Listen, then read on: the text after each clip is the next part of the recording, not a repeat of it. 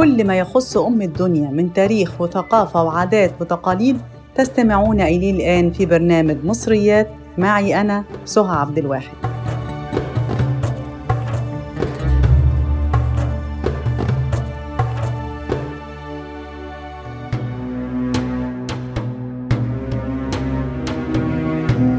واحد فول مع سجق اسكندراني متين صحن بصارة مع تقلية تقيلة والحلو أم علي صلي على النبي.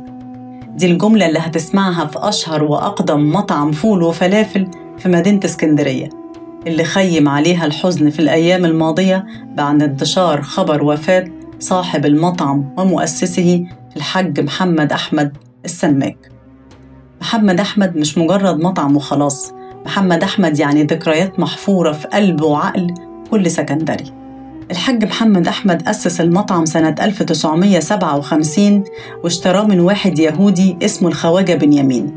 ولما علمت الجالية اليهودية بخبر بيع المحل للحاج محمد أحمد اعترضوا بشدة وأقنعوا الخواجة بنيامين إنه يسترد المحل تاني.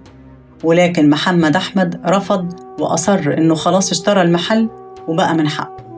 في قلب محطة الرمل وتحديدا في شارع شاكور تسكن ذكريات السكندريين وزوار المدينة الجميلة.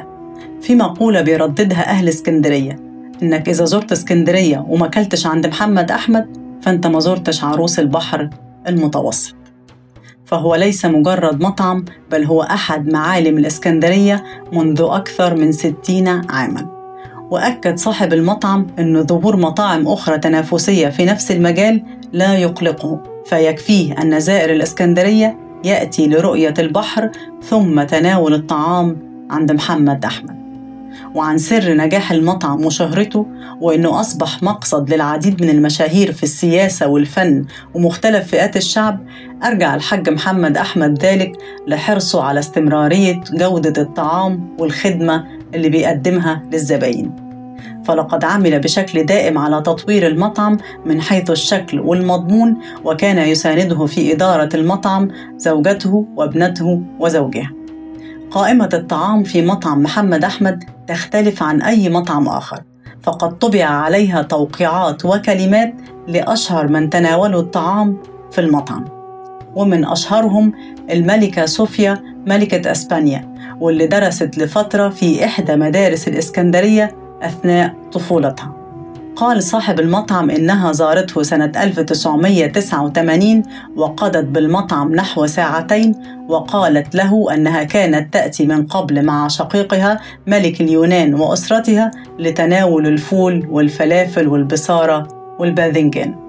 ومن الفنانين اللي زاروا المطعم المغني اليوناني العالمي سكندري المولد والنشأة ديمس روسوس والذي قضى الخمسة عشر عاما الأولى من حياته بالإسكندرية ومن أهم الزيارات زيارة الأديب العالمي نجيب محفوظ والذي وقع بكلمات شكرا للمحل الجميل وصاحبه الكريم وتحية للعشاء الذي ستبقى متعته معنا طويلا ولكن الزيارة التي لن ينساها محمد أحمد كانت للفنان الكوميدي الراحل فؤاد المهندس بخفة دمه وتواضعه واللي خلدها بتوقيع كتب فيه كلمتين وبس الفول يجنن. وده نسبة لبرنامجه الإذاعي الشهير في الوقت ده كلمتين وبس. نعى أهل اسكندرية الحاج محمد أحمد على مواقع التواصل الاجتماعي وكتب الكاتب والروائي إبراهيم عبد المجيد على صفحته فقدت اسكندرية علامة وعلما من أعلامها. رحل محمد أحمد ولكن يظل طبق الفول المدمس ضيفا على موائد المصريين طوال العام وبخاصة في شهر رمضان والذي لا تخلو مائدة الإفطار أو السحور منه. ويظل أجمل ما في بداية كل يوم هي رائحة الفول بالزيت والليمون على عربات الفول المنتشرة في شوارع المحروسة. وكعادة معظم الأكلات حيث تتنازع الشعوب على أصلها وملكيتها أكد الباحثين في تاريخ وأصل الأكلة الشعبية الفول أن قدماء المصريين عرفوا البقول منذ عصر الأسرات الأولى وعثر على بذور الفول في أحد قبور الأسرة الثانية عشر. فقد زرعوه ووصفوه في بردياتهم وعلى جدران المعابد. ولكنهم في البداية كانوا يستخدمونه كعلف للحيوانات فقط ولم يستخدم كغذاء للإنسان إلا بعد احتلال الهكسوس لمصر حيث عانى المصريون بعدها من الفقر وأصبحوا يبحثون عن بدائل للحوم فكان الفول هو خير بديل. وكان المصريين القدماء يضعونه في قدور بها ماء ثم توضع هذه القدور في رماد الفرن حتى تنضج ويقال أن أصل كلمة مدمس ترجع إلى الطريقة التي ينضج بها الفول وهي دفنه في الوقود والرماد. فالفول المدمس تعني في المصرية القديمة الفول المدفون وأصلها كلمة تمس وحرفت بالعربية إلى مدمس.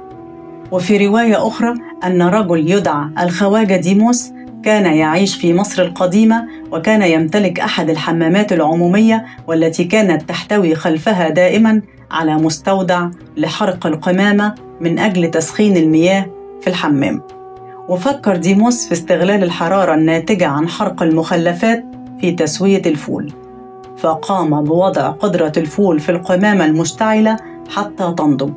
وانتشر الأمر بين المصريين في ذلك الوقت فأطلقوا على تلك الطريقة في تسوية الفول مدمس.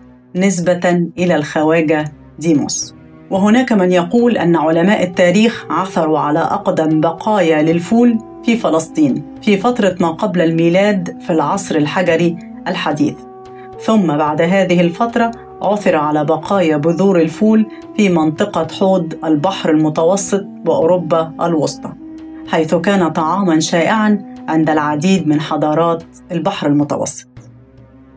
ومن الفول إلى الفلافل التي لم تسلم أيضا من النزاع على أصلها فيقال أن أول من أقبل على الفلافل بعد تناولهم للفول هم الفراعنة. فظهرت الصور الأولى لها على نقوش مقابر وادي الملوك. وكذلك طريقة دش الفول وإضافة الخضروات وطريقة تحمير أقراص الفلافل والتي تفنن المصريون مع الزمن في إعدادها فأضافوا لها البيض والطماطم والشطة. ومن المصريين للسوريين اللي بيأكدوا إنها أكلة شامية أصيلة وعمرها أكثر من أربع آلاف سنة وأساسها الحمص والخضروات وليس الفول. ويؤكد الفلسطينيون على أن الفلافل نشأت في أرض ما بين النهرين. ولم يقف النزاع عند هذه الدول بل انضمت إسرائيل لهذا النزاع مدعية أن اليهود الأوائل في مصر هم من كانوا يعدونها قبل الذهاب إلى أرض الميعاد. ولم يكتفوا بذلك بل أصدروا طابع بريد عليه صورة الفلافل والعلم الإسرائيلي. وكان الأقباط في القرون الوسطى لدخول المسيحية مصر يتناولون أقراص الفراعنة الفلافل كبديل عن اللحوم في أيام الصيام. وأطلقوا عليها اسم فلافل وهي تعني بالقبطية ذات الفول الكثير. واعتبروا أن ذلك جزء من إثبات مصرية الفلافل فأصل التسمية يقول أنها من الفول وليس الحمص كما يصنعها الشوام. وعندما أعلنت الأمم المتحدة عام 2016 عام للبقوليات أقام الاتحاد الدولي للفلافل مهرجانا للبقوليات. حضره جمع من معدي الفلافل حول العالم. فشهد المؤرخون الغذائيون أن الفلافل أصلها مصري وأن المصريون هم ملوك الفلافل. وأثبتوا أن الأقباط استعادوا إرثهم الثقافي من الفراعنة وأكلوا الفلافل. نعم رحل صاحب أشهر وأقدم مطعم للأكلة الشعبية الشهيرة في مصر ولكن تبقى الذكريات محفورة في قلب كل سكندري وزائر لمدينة الإسكندرية. وإلى الأسبوع القادم في حلقة جديدة من مصريات. وسلام من أم الدنيا لكل الدنيا.